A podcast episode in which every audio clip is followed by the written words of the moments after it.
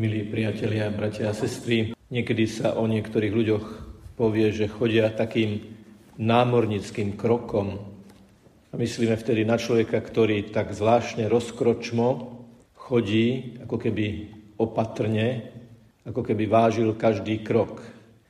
Ono to má naozaj svoj dobrý dôvod, lebo najmä člny a menšie lode keď človek je na nich, tak neustále potrebujú, aby tí, ktorí sa plavia, neustále udržiavali rovnováhu.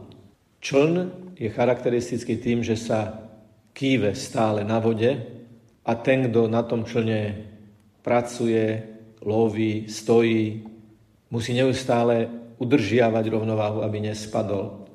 Je veľmi symbolické, že mnoho udalostí, ktorých súčasťou bol svätý Peter, kľúčových scén jeho vzťahu s Ježišom sa odohrali v súvislosti s člnom. Spomeňme si na Ježiša, ktorý na člne spí a potom pokarhá svojich apoštolov, učeníkov. Prečo sa bojíte búrky, ktorá ešte viac si vyžadovala udržanie rovnováhy?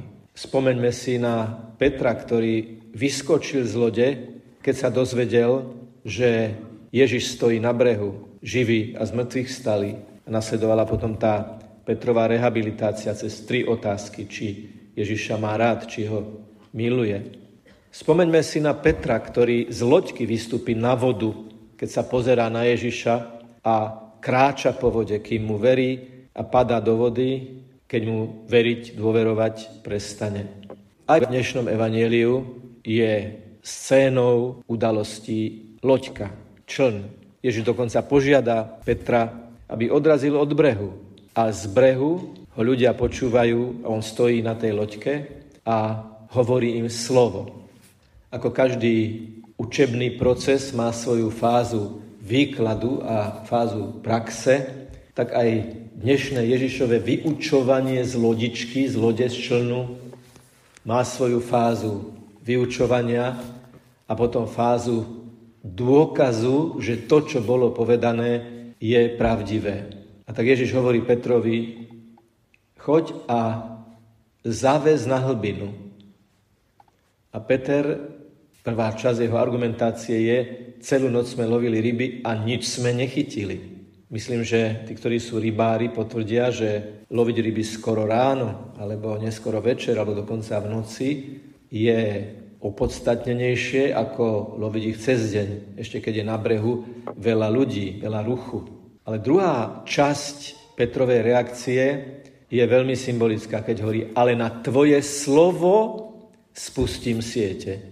Na tvoje slovo, ktoré tu teraz znelo ako výklad, ako vyučovanie, ako povzbudzovanie. A teraz mne hovorí, že mám niečo urobiť. Teda už je to na úrovni praxe. A Peter má urobiť niečo, čo ľudsky je nepravdepodobné, možno nezmyselné, možno dokonca až absurdné, ako bolo napríklad absurdné povedať v káne galilejskej sluhom, že chýba víno, tak naplňte do žbánov vodu. A teraz Ježiš hovorí Petrovi, je to skúška jeho dôvery. Peter, nič si nechytil, tak spusti ešte raz spustí na hlbinu. Keď som bol vo Vancouveri navštíviť tamojšiu slovenskú komunitu, tak mi raz navrhli, že či by sme nešli chytať ryby. Že je to veľmi jednoduché, že veľmi rýchlo zaberajú.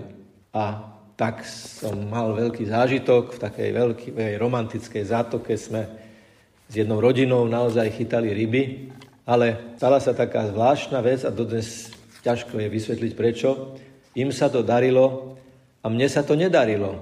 No hádzal som tú udicu, jak mi ukazovali, do diálky, do blízka, do hĺbky, skratka podľa inštrukcií a nič. Tak potom mi povedali, aby ste aspoň oče mali zážitok, tak na chvíľu, keď už my chytíme, vám to dáme do ruky, aby ste si to mohli užiť, že e, ako to je, keď, keď sa podarí takú rybu chytiť.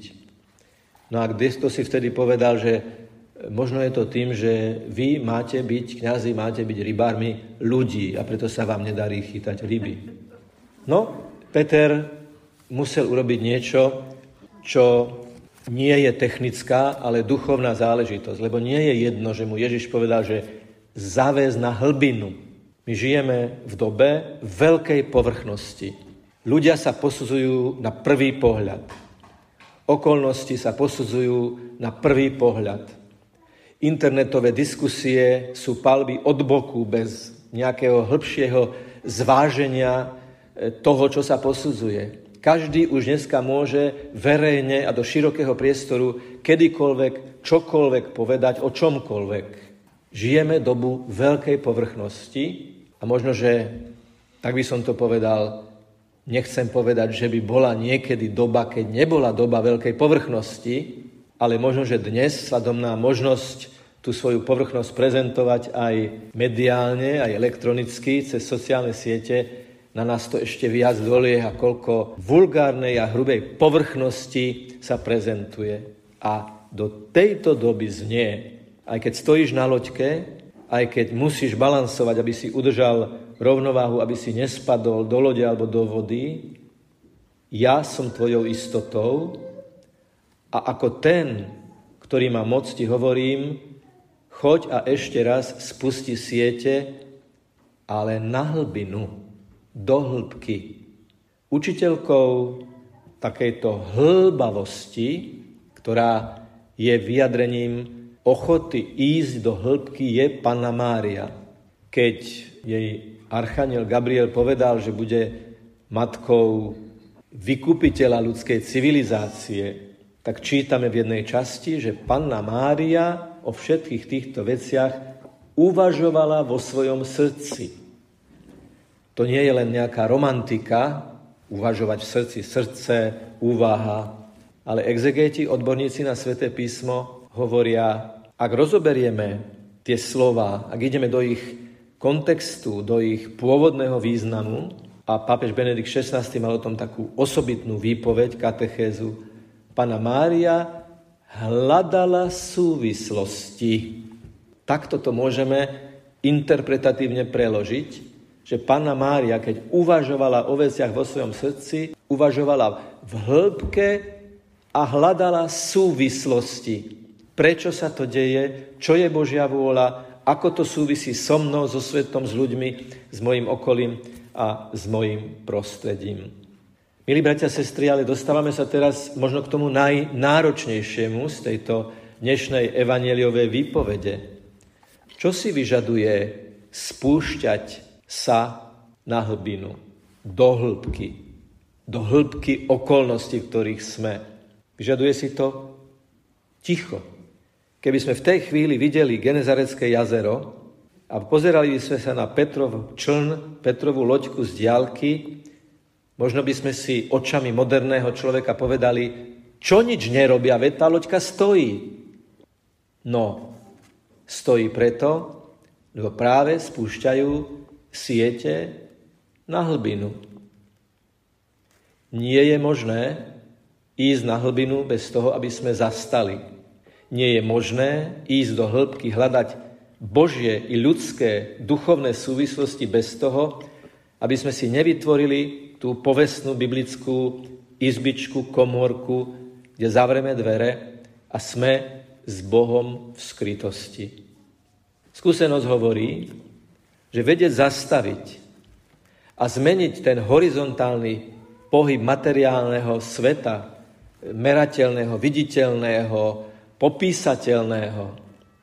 Len vtedy, keď zastavíme ten pohyb v tej horizontále, vtedy začína prúdiť ten, ten duchovný pohyb v tej vertikále. Ja a Boh, ja a moja hĺbka a v mojej hĺbke Boh a ja v Božej hĺbke. Takže dnešné pozvanie spúšťať na hlbinu siete nášho uvažovania je pozvanie k schopnosti sa zastaviť a uvažovať.